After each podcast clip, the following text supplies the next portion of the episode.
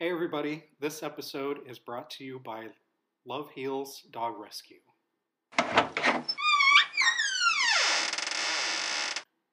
Hey, guys. It's Carrie and Archie here. Hi. This week we are taking you to the LaLaurie Mansion in New Orleans, also known as New Orleans to the rest of the country. to the folks that love to whitewash, New Orleans, Leanne's. Louisiana.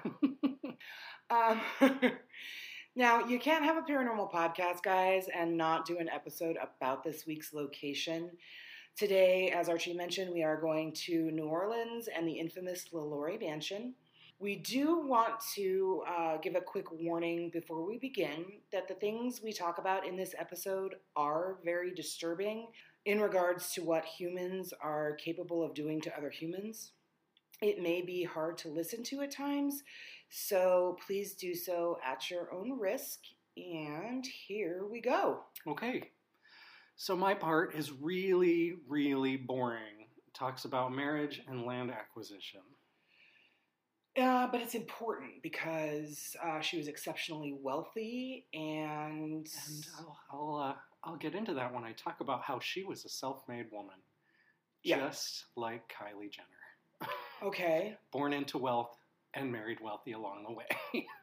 Wow. Okay. All right. So- So, hopefully sh- she won't become on the list with Delphine LaLaurie as one of the one of American history's most prolific serial killers. oh, good. But that would be a twist for Keeping Up with the Kardashians. that, that might get me interested. No. one of them becomes a killer. Oh my god. That would be crazy. So, Kris Jenner, hit me up if you, you know, Yeah, want yeah. some help promoting. just give, give me some of that Kardashian. We've got some money. ideas to help keep your keep your brands really going. Dear God. All right. Sorry, go on. Wow. Okay, she was born around 1787 in New Orleans as Marie as Marie Macarty, daughter of Louis Bartholomew Chevalier de Macarty. Madame LaLaurie only became famous or infamous after her atrocities were uncovered during a fire at her Royal Street mansion. What is not mentioned is that she was rumored to be a free person of color. Oh, I that's not- different. I have never heard that. I did not know that either until I started really getting into this research. And I found that on Ancestry.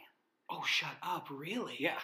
That I have never heard that about her. That takes things to a whole. It really does level. because not only was she born into wealth, but when you have money, you can get away with anything, right, as we all know. right. But she also became. Well, as, not as you and I know. We don't know how that works, but so we've heard. but a person of color, wealthy, and a landowner as a person of color and a woman. So, was this something that just recently came out dur- during the whole Ancestry.com boom, or was this something that was hinted at back when she was alive? I only found out about it during my research. So it doesn't mention that this was out of the ordinary, but I found it a little out of place, which is why I found it important to include. Yeah, that's fascinating. I have not ever ever heard that about her, and Mhm. I have I have known about this place for years and years and years.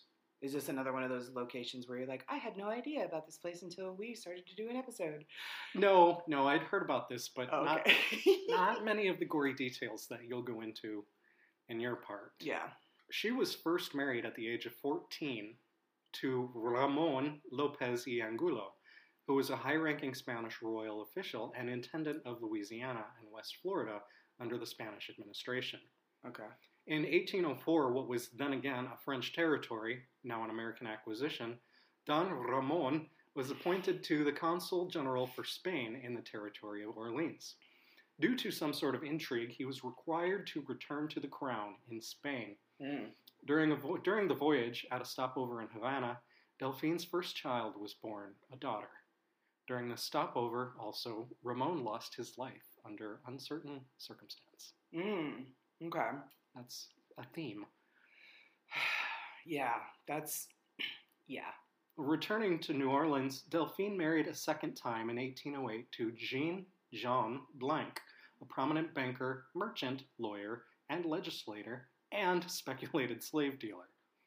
Oh After Oh, four children with Blanc, a home at 400 Royal Street, and a whirlwind of 335 slave transfers in 13 years, Whoa. Blanc also lost his life in unclear circumstance. Delphine was left to settle his complicated and heavily indebted estate. In 18 Thanks, buddy. Yeah, right. In 1817, she purchased a country home known as the Villa Blanc, which historians cannot confirm nor deny that Blanc owned as a plantation to settle and raise their children. Her eldest daughter had married by this time. Okay. In 1824, her father, Louis Barthélemy Chevalier de Macarty, died, leaving his property to his legitimate children. Oh, wait a minute. Legitimate. did that not count her? That counts her, Oh, okay. Delphine and her brother, Louis Barthélemy. Three days after her father died, Delphine cashed in her half of the inheritance, Wow. Okay. thus becoming a landowner. Okay. All right. Oh, So also, because of marriage, she owned the villa and whatever property she and Ramon had. had because he was wealthy in his own right, having been, you know, working for the crown. The high ranking In Spanish royal officer. Okay. Did you find anything about how the father died? I did not. Okay. yeah, I've heard varying accounts. Um, just kind of come in doing my research, which was watching videos and stuff like that. But I did hear one that didn't make a whole lot of sense, but did sort of lend to how she became a fucking psycho. Um, in that, in the uprising of the slaves in um, the the Jamaica area, there's a rumor or a story that she saw her father beheaded by a slave during the revolt Oh, but the years That in this was- story don't actually correlate to what to what I've found. to what you've found and to what is known about her being born in the late 1700s because then the uprising i believe was in like 1810 so that really well maybe i don't i don't know. I just i just was wondering if you had actually found anything that stated how her dad died so You know, we could I- sort of debunk I do kind I of recall at least glancing over something that showed that her father was killed at the hand of freed slaves. okay So maybe I should have looked into that a little more. Well, you know, I tried to, but I couldn't actually find anything about how any of her husbands died or her father. Mm, So mhm. I don't know. I mean, maybe you would have had better luck, but I, I couldn't find anything. And I was Hmm. going all over the place to find what I found. So anyway, sorry, go on. No, that's fine. That's interesting. So, Leonard Louis Nicolas Lalaurie, the man who would later become Delphine's third husband, arrived in New Orleans in 1825, shortly after graduating medical school in France. Despite their difference in age and financial status, the widow Delphine Macarty Blanc became romantically involved with young Dr. Lalaurie, and by late in 1826, she was pregnant with his child. She was like 50, I think, I read when she married him. So that's. Get it, girl. Wow, she was fertile. She was fertile. On uh, January 12, 1828, five months after their son, Jean Louis, was born, Louis returned from a trip out of state and they were finally married. Oh, a lot of wet out of wedlock having Mhm. babies because didn't Yep. didn't her first child with Ramon wasn't didn't they marry after she had their first child? Um, Is that what you said, or did I hear that wrong? no, that was, I, I may not have said that clearly. Oh, the okay. child was born while they were on their way back to Spain. Oh, okay. Sorry. So- my bad. They were married Okay. when she was 14. Um, Dear God, Yeah. crazy time.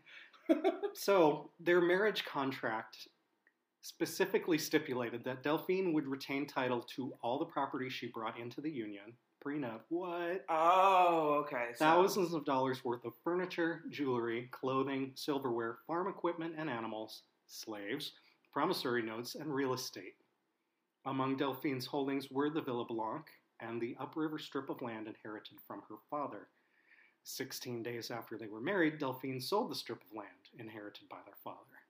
Oh, okay. The 1830 census shows Delphine and Louis continued to live at the Villa Blanc until they moved into their new mansion on Royal Street in 1831. okay. And here is the turn. oh my. So my turn. Your turn. My this is where we find out what a terrible, horrible, no good, very bad person she was.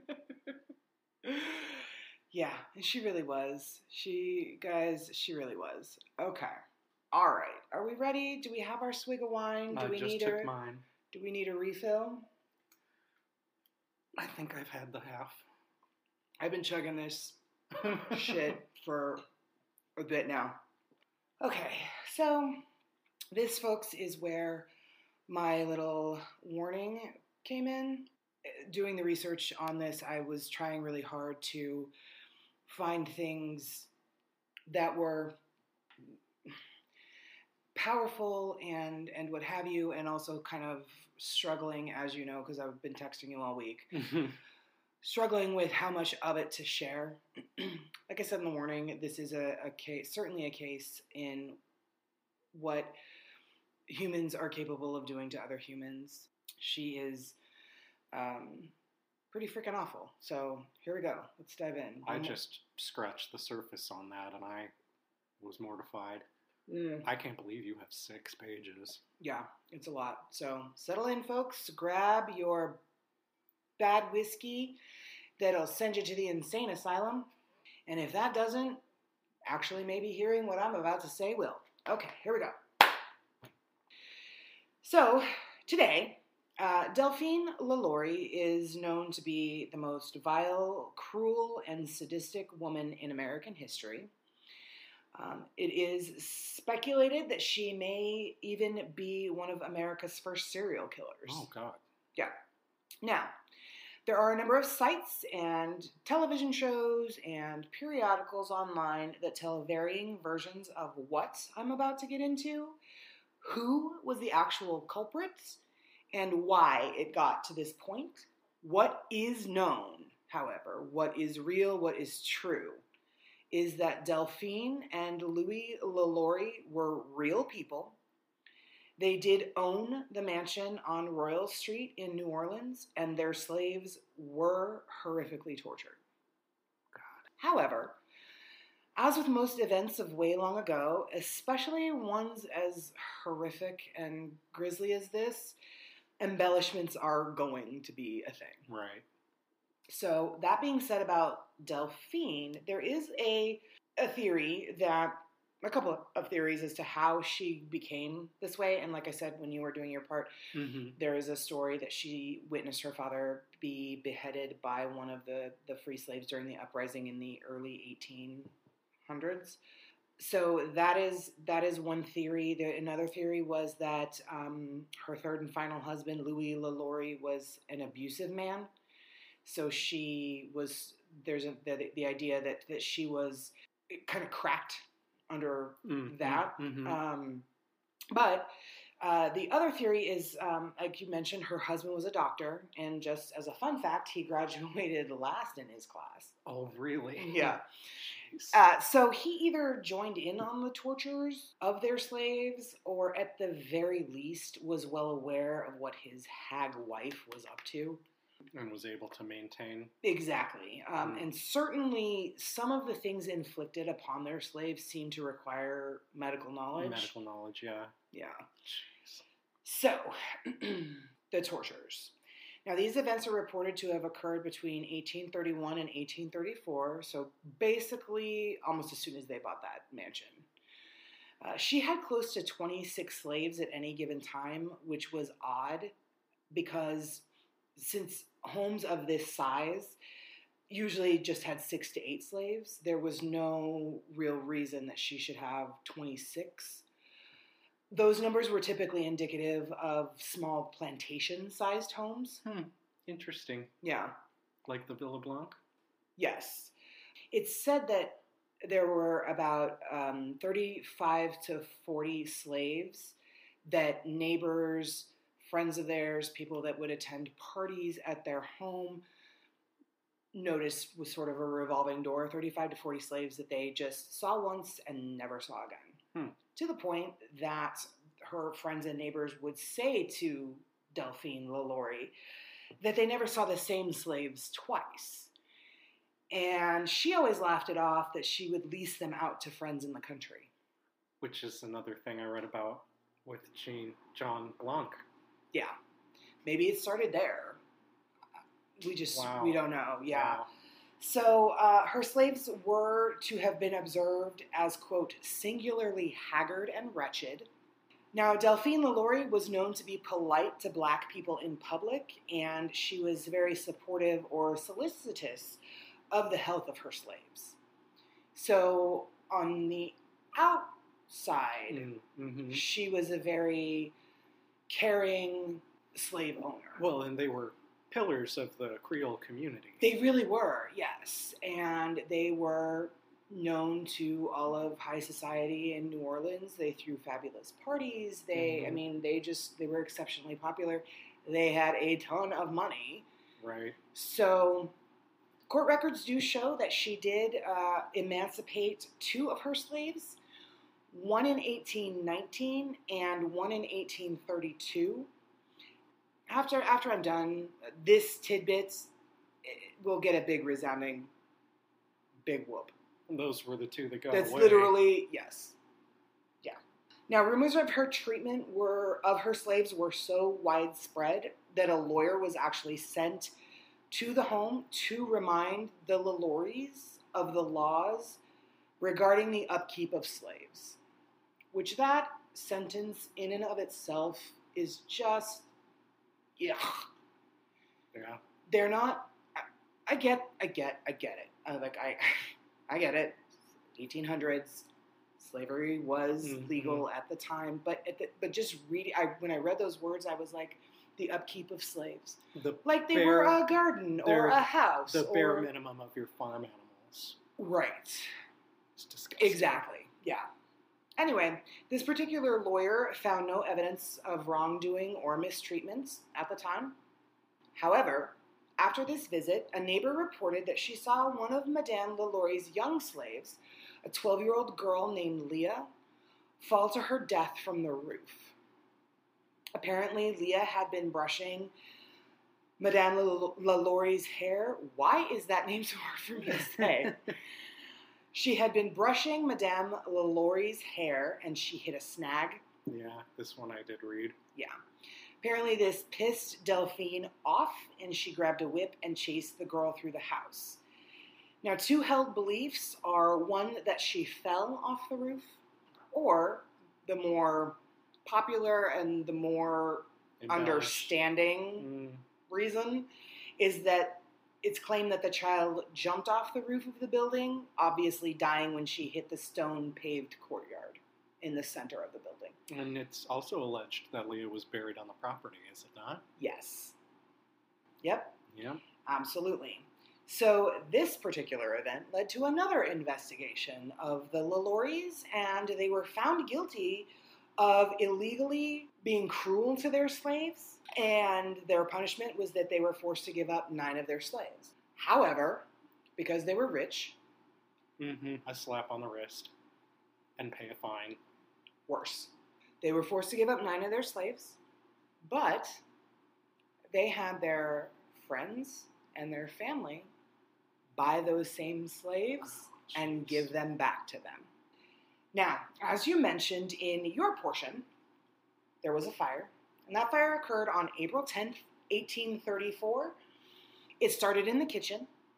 One of her slaves, whom she chained at the ankle to the stove, purposely started the fire in an effort to commit suicide in fear of living another day there and possibly being taken to the attic because, quote, anyone who has been taken there never came back, end quote. Having been asked about this particular slave, the Lalauries stated that she was old and senile, and they chained her to the oven because she had run away before, but there was no need to look upstairs. And this is what she said to the um, the men that came to fight the fire and the police when they questioned the old woman. Um, it is reported that the old woman said, Go upstairs, look upstairs, you'll find the answer there.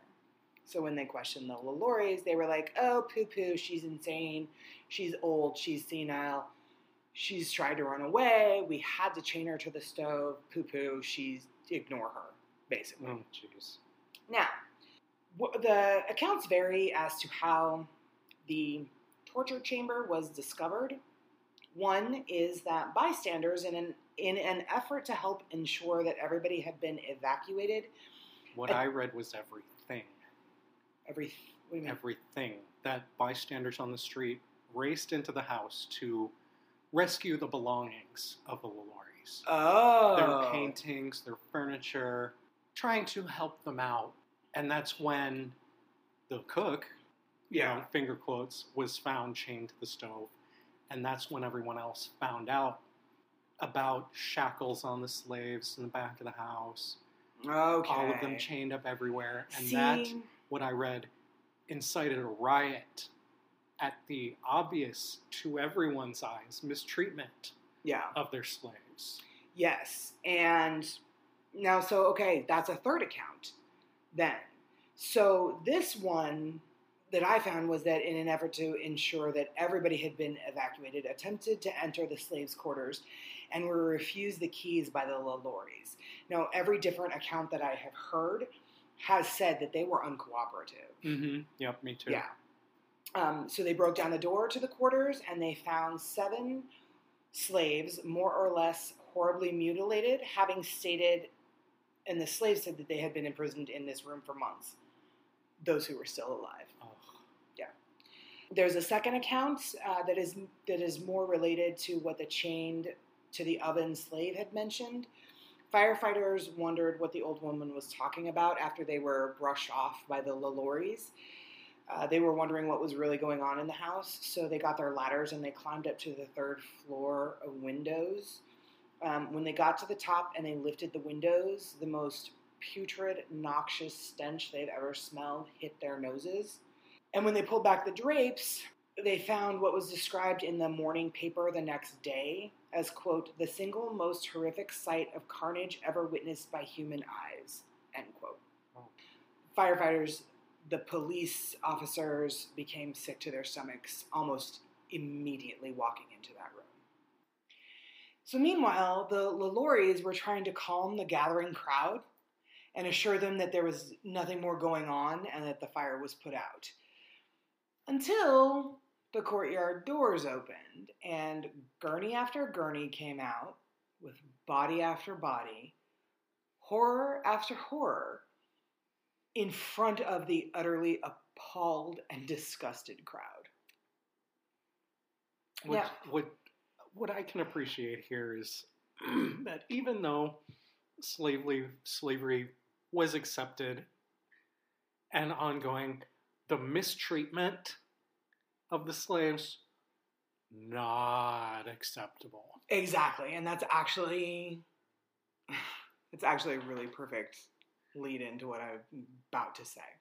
So, remember that this was 30 years prior to the abolition of slavery in 1865. Hmm. So, even back then, like you said, this scene would have been considered a complete and absolute atrocity. You just did not treat your slaves this way. Mm. So the crowd was incensed and they wanted to kill the Lalauries. There is numerous um, stories and accounts that the crowd stormed into their home and destroyed it. Uh, other others accounts, and, and these are the more likely, the ones that the paper reported, etc. They were actually had the the growing crowd as it started to spread what was going on Mhm, mhm. um, had to be held back. And it is said that being wealthy in 1834, now again, Delphine and Louis LaLaurie were worth $4.3 million in 1834. Oh wow. Yes, so that actually equates to $128.3 million today. So it is said that being wealthy in 1834 buys a lot of police. And there are reports that 98%, not, not 98%, 98 police officers accepted heavy bribes. Mhm. Mm, yeah. Um, so they worked hard to keep the growing furious crowd at bay. Uh, the Lalauries did run back inside. They locked their doors. They gathered their essential belongings and their children, and they fled sometime later into the night, early morning. as the crowd that was still there hmm saw the doors to the carriage house opened and they climbed into a horse drawn carriage and fled to Lake Pontchartrain, where they boarded a boat. They ended up in New York City. They stayed there for nine days shopping and seeing the opera. Oh my god! Yeah, you know, me too. That's what I do when I'm in New York. Um, And apparently, there are receipts to prove that this is what they did in New Oh, York God, while they no- were there. No remorse. None. Uh, then they and they boarded a ship and they sailed on to France, where they were never heard from again. Yeah, yeah. Now, what was found in their home in this torture chamber? Oh, this is what you were talking about. This is what I was talking about. The claims that were found, um, or the claims that people said were found. Each interior wall was lined with bodies, both living and dead, all slaves, that had had some kind of torture and experimental procedures done on them. There were people hanging from the ceiling by hooks through their chest, still alive Oh my god. some dead. There was a child found in a three by three by three cage with her bones broken to cram her into the small space. People that had primitive lobotomies done, and if you've listened to Trans Allegheny, Oh. you heard how that procedure was done. But again, this was about mm, 40 years prior, 50, to the actual ice pick method lobotomy being Hmm. yeah. Um, they had limbs amputated. One woman who was simply a head and a torso, having both arms and both legs crudely cut off, was found, and she was found hanging in an iron cage. Other individuals with iron collars with spikes on them were found to keep their heads immobile. Some had their eyes gouged out, their skin flayed off. One man was found with his face quartered and the skin on his face peeled back and pinned. There was also another woman who uh, was claimed to have been found with her skin peeled off in a circular pattern so that she resembled a caterpillar. Yet another woman had her bones broken and reset in such a way that she resembled a crab. Couldn't walk upright, couldn't, I mean, Okay. Yeah, you're lying to me. La la la la. la. Mm. There was another person whose mouth was sewn shut, and when they cut the thread from their lips and their mouths were opened, they found that their mouths were filled with feces and then sewn shut.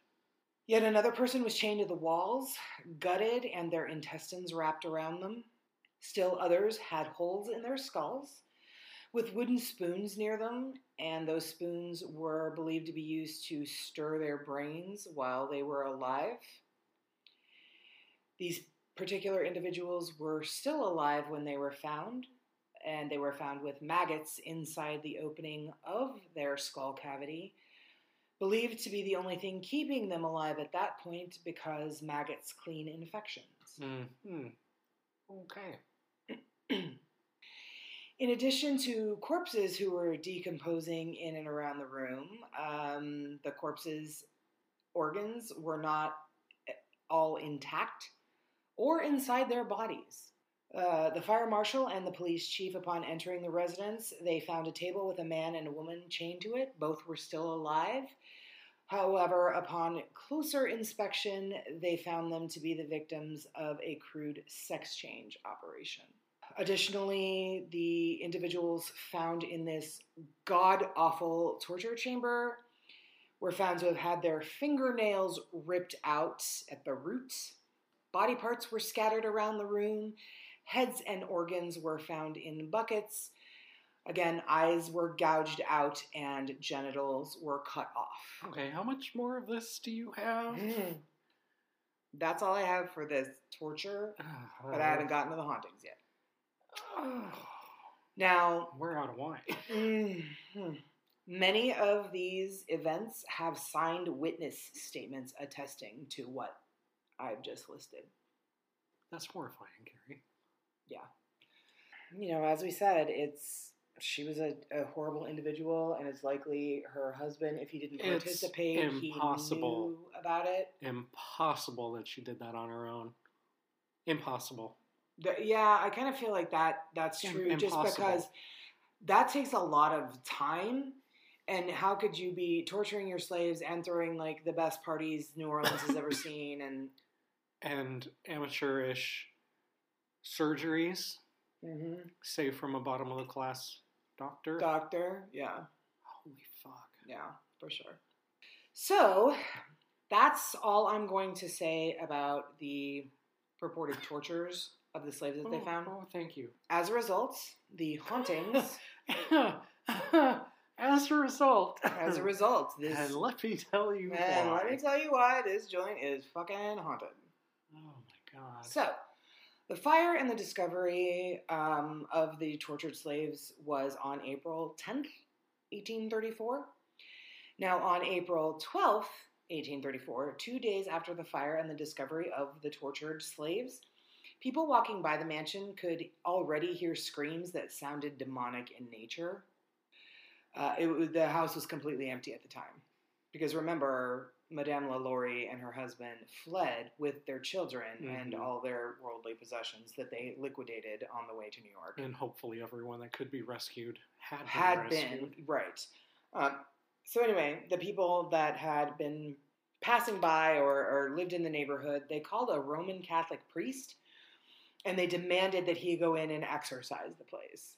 To which that particular individual refused, and he called in six Protestant soldiers to do it. So the Roman Catholic Church was like, mm, "Yeah, this is a little too much for us." Wow. Yeah.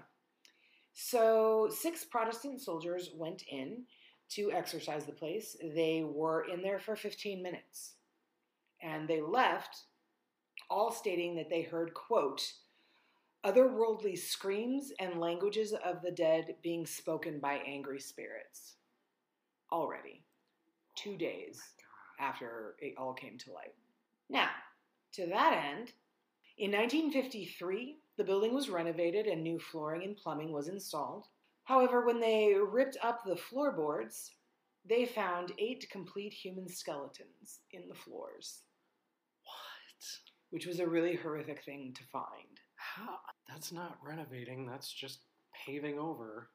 Well, in, this was in 1953. Yeah. The building had sat empty and somebody bought it and they were going to renovate it for a renovate hundred it. years.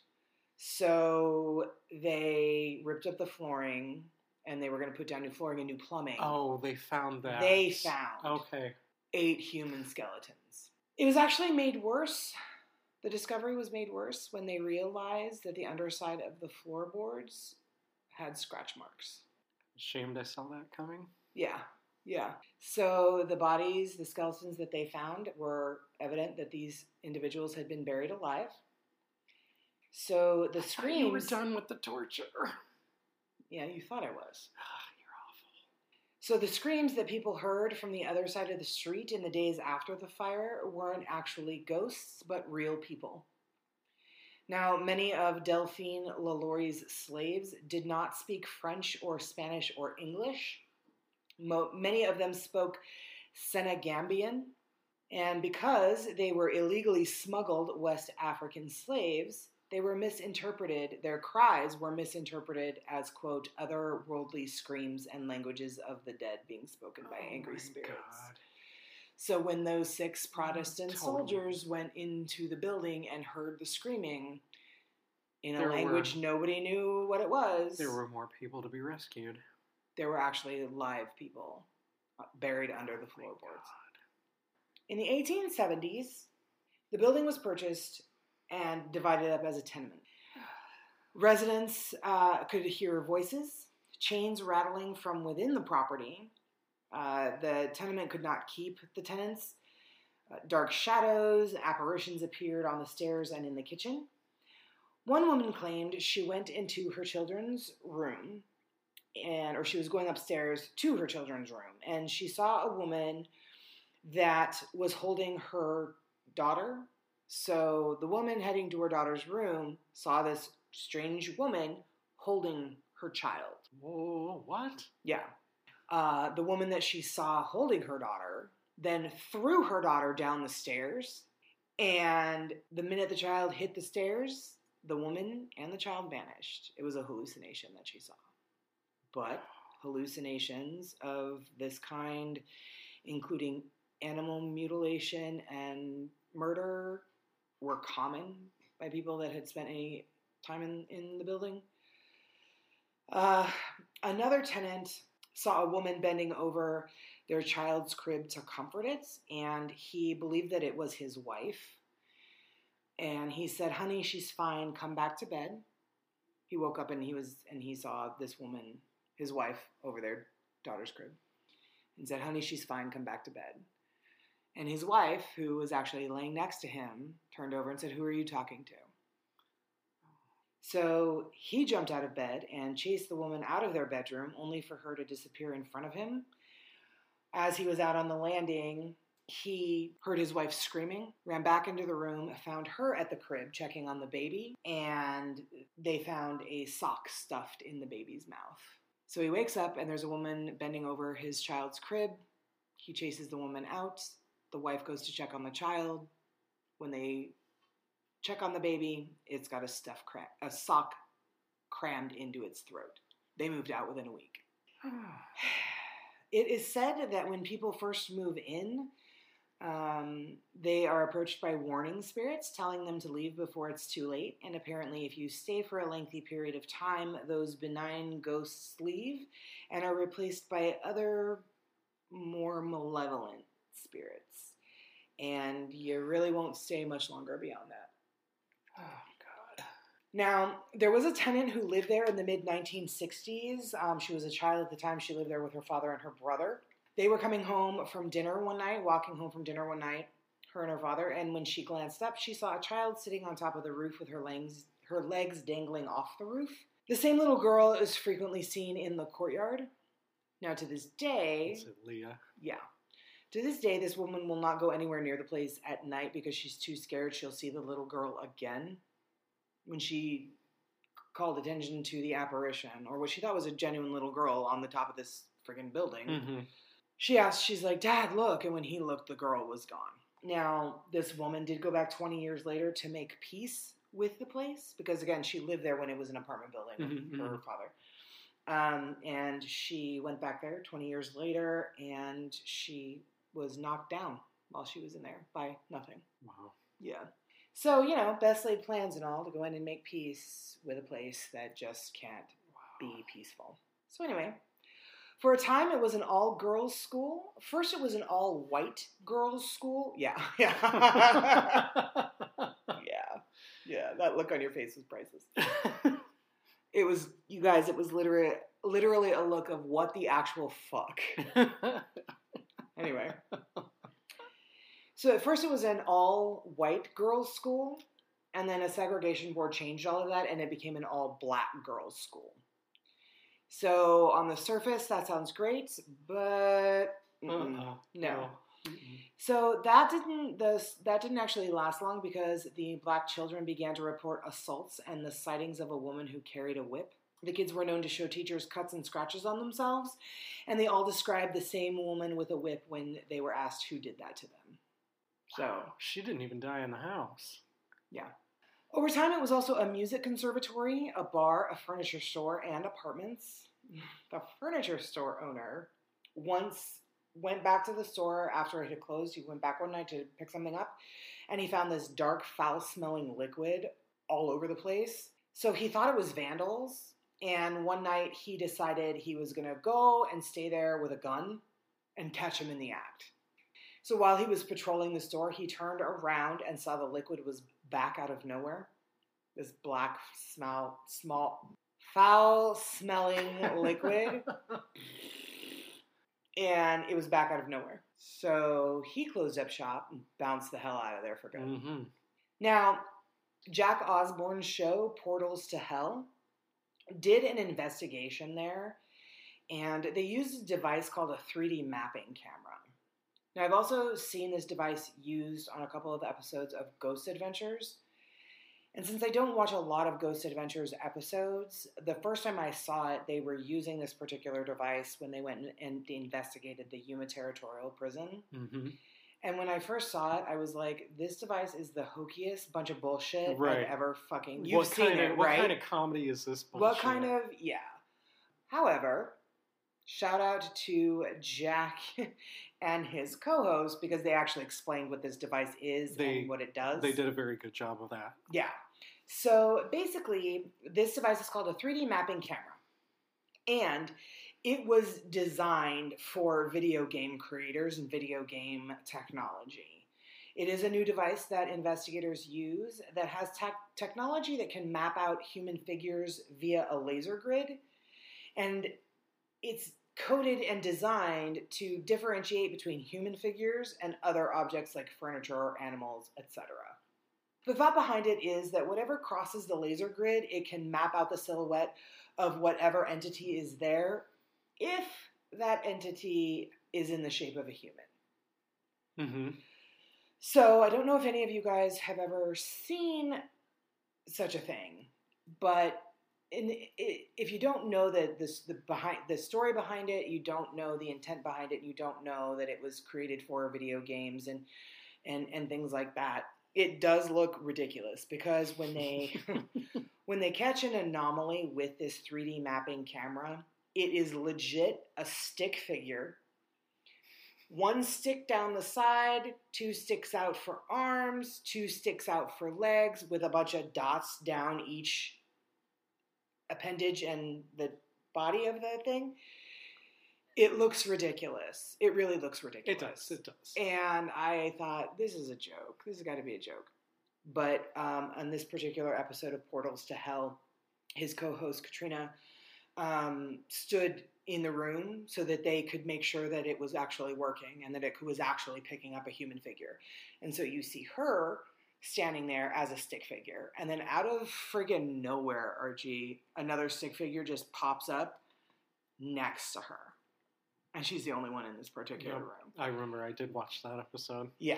So at first I thought this this equipment was a bunch of fucking hokey bullshit. But once I, I got the backstory and I figured out like I understood like where it came from, I thought, wow, that is actually kind of an exceptional piece of ghost hunting technology. hmm hmm So anyway, um, they did catch an entity with this camera sitting in a chair um, that one of the hosts, Katrina, was standing next to, and she did find a cold spot in that area as well. Yeah, she was like poking it, right? Uh, she just kind of put her hand like sort of like in its chest Ooh. head area where it would have been. Yeah, don't grope. Don't go any lower. Don't grope anything that's not there. Anyway, or without permission. Never grope without permission. Okay. Okay. Um. Anyway, so there is a, a widely held belief that the LaLaurie mansion is shocker cursed. Um. Yeah. Are you blown away by that? No. No. I was like, really, it's cursed? you don't say. Not a shot. Yeah, that's not much of a leap. Anyway, so it's believed to be cursed. Again, not a shocker because of those who have who own it or they try to live there have generally been plagued with accidents, death, and financial ruin. The first owner, after the Lori, the LaLauries had it, could only stay there for three months because of all of the different activity and, and situations that he encountered. Um, he then leased it to other people, and none of them stayed there for more than a handful of days or weeks. So eventually he just abandoned it, and it actually did sit abandoned for about 40 years. Oh wow. Yeah. Uh, another owner died in the house within weeks of moving in. Still another ended up in an asylum. Maybe it was trans Allegheny. Oh god. And then another one had an accident in the home that actually landed them in a coma. Uh, pause for a sip of wine because I can't drink heavily enough in this I- episode. I have been. Mm. Yeah, you have been, but I've been talking about some horrible stuff. Okay. Another man was brutally murdered in the house, and his friends told police that he had mentioned to them shortly before his death that he was having problems in the house with the spirits and a demon. And then days later, he ends up brutally murdered in the house. In the house. In the house. Now, the house was also found ransacked, so it could have just been a case of a burglary, but at the same time, ugh. hmm Again, as with the Trans Allegheny Lunatic Asylum, the LaLaurie Mansion does have a famous, notable owner, and that is actor Nicolas Cage. He once owned the house in 2009. However, within two years of buying it, he went bankrupt, losing his property and another he owned in New Orleans to the IRS. Hmm.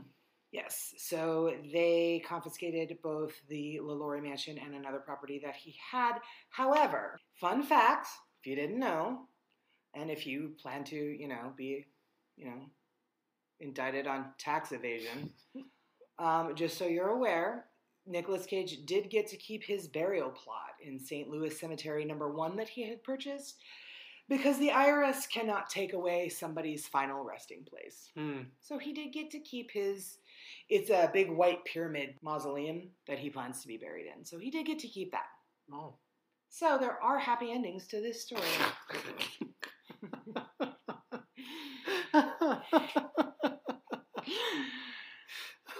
But the ending isn't quite yet. There's Oh. more stuff. oh God! Come on. hmm Um, other random sightings that this fun little place will provide you. There are photos with mist, orbs, and shadows that don't make sense. Smoke is seen entering and exiting the home, which, obvi, you know, fire, smoke. Hmm. Yeah. It's common to smell smoke in the kitchen. Oh yeah. Yeah. People have often seen the tail of a gown entering the home through doors that have been permanently bolted shut. Delphine is often seen looking down on the street through windows in the top floors. Again, sounds of screams, rattling chains, apparitions of black men in chains are often seen. Passers by to the property have gotten sick. Some have fainted, heard screaming and sobs. Now, a very, very, very dear friend of mine um, who is an empath has been to New Orleans a number of times and has been past the LaLaurie mansion. When I asked him about it and I asked him to talk to me about the vibe that he has gotten from being there, he won't. He refuses to. He's like, I'll pass, Carrie. No, thank you. He won't even talk about it with me. Wow. Yeah. There are often people have had feelings of being choked while sleeping and waking up to find a pale, dark haired woman kneeling over them. Having your hair pulled is a common occurrence, so you might want to cut your hair, Arch. Before we go, Leah is seen on the roof uh, to the point of people calling the police in a panic because they think there's a little girl up on the roof of this tall building. Tall building. Yeah, and apparently that's a common thing that now the police are just like, mm, yeah, we're we're aware of that, and yeah, it's uh, that happens type of situation. That happens. They must get enough calls about this that they just know. It's the address you're at? Yeah, 400 Royal Street. Yeah, Oh yeah. yeah. Uh-huh. Mm, okay. we That's know. all right. it's all right. We're good. Yeah. Um, and then lastly, Leah, again, the 12 year old slave that either jumped off or fell off the roof after being chased by Delphine LaLaurie with a whip. Leah can be heard crying in the courtyard where she fell and died. So, um, I did see a video on YouTube by, and I'm probably going to butcher this name, but by Atun Shea Films. And the host said in the end of his presentation of the LaLaurie mansion, he said, quote, like all good French Quarter ghost stories are, it is a mixture of history, folklore, and shit tour guides made up. so that's where I'm going to end this, folks. Oh, that is you. the infamous New Orleans location and the honestly grim and horrific history of its hauntings. Ugh.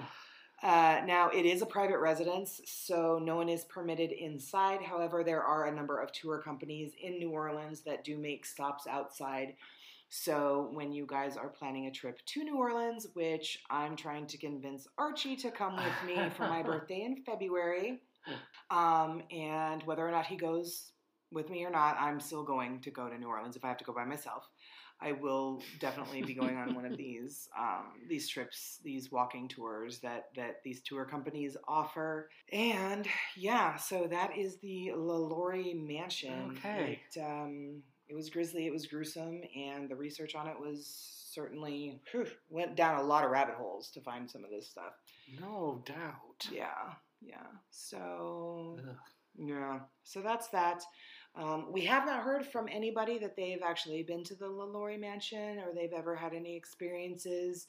Again, like I said, the one friend that I know of that has been past there. Again, it's a private residence, so no one's going in. Mm-hmm. But Yep. he wanted no part of even talking about it, which is is is completely understandable. And um, yeah, New Orleans is one of the most fascinating, beautiful, engaging cities. It's certainly a bucket list item for me, and I will I will definitely be going in February for my birthday. If I have to go by myself or not, Oh, if I should get axe murdered or die in front of the LaLaurie mansion because I went by myself because Archie didn't come, everybody sake. knows where they can find him. So that's that. Um, okay, we're done with that. we are done with that. So, anyway, we had to take some breaks. It was brutal stuff. So, thank you guys very, very much for listening yet again. Um, Once we- again. Yeah, we are so excited. um, we are so grateful for all of you joining us. And, Archie, do you have any announcements or anything that you want to mention to the beautiful listeners of our podcast? Um, do I? I don't know. No, I don't think he does. Okay, no, no, I don't. Nothing to include. All right, guys. Well, enjoy your Saturday or whatever day you're listening to this. Uh, if you're listening at work, Sorry. Sorry. yeah, we warned you. yeah, we did. We warned you. So that is it. And stay tuned for our episode next week when we go even crazier. And we talk about haunted objects, which may or may not attach themselves to you when you listen to our episode. Guess you'll find out. I know. gotta do that?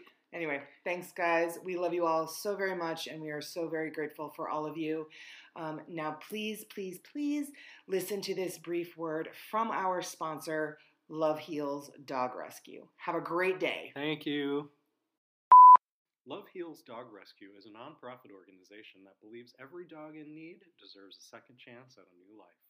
Love Heals wants to partner with the community to help as many dogs as possible find loving homes while also helping dogs in need in the area, such as providing a last litter program where the mother dog is fixed and returned or adopted, and all of the puppies are fixed, examined by a vet, microchipped, and adopted out to help with the overpopulation of dogs in the area.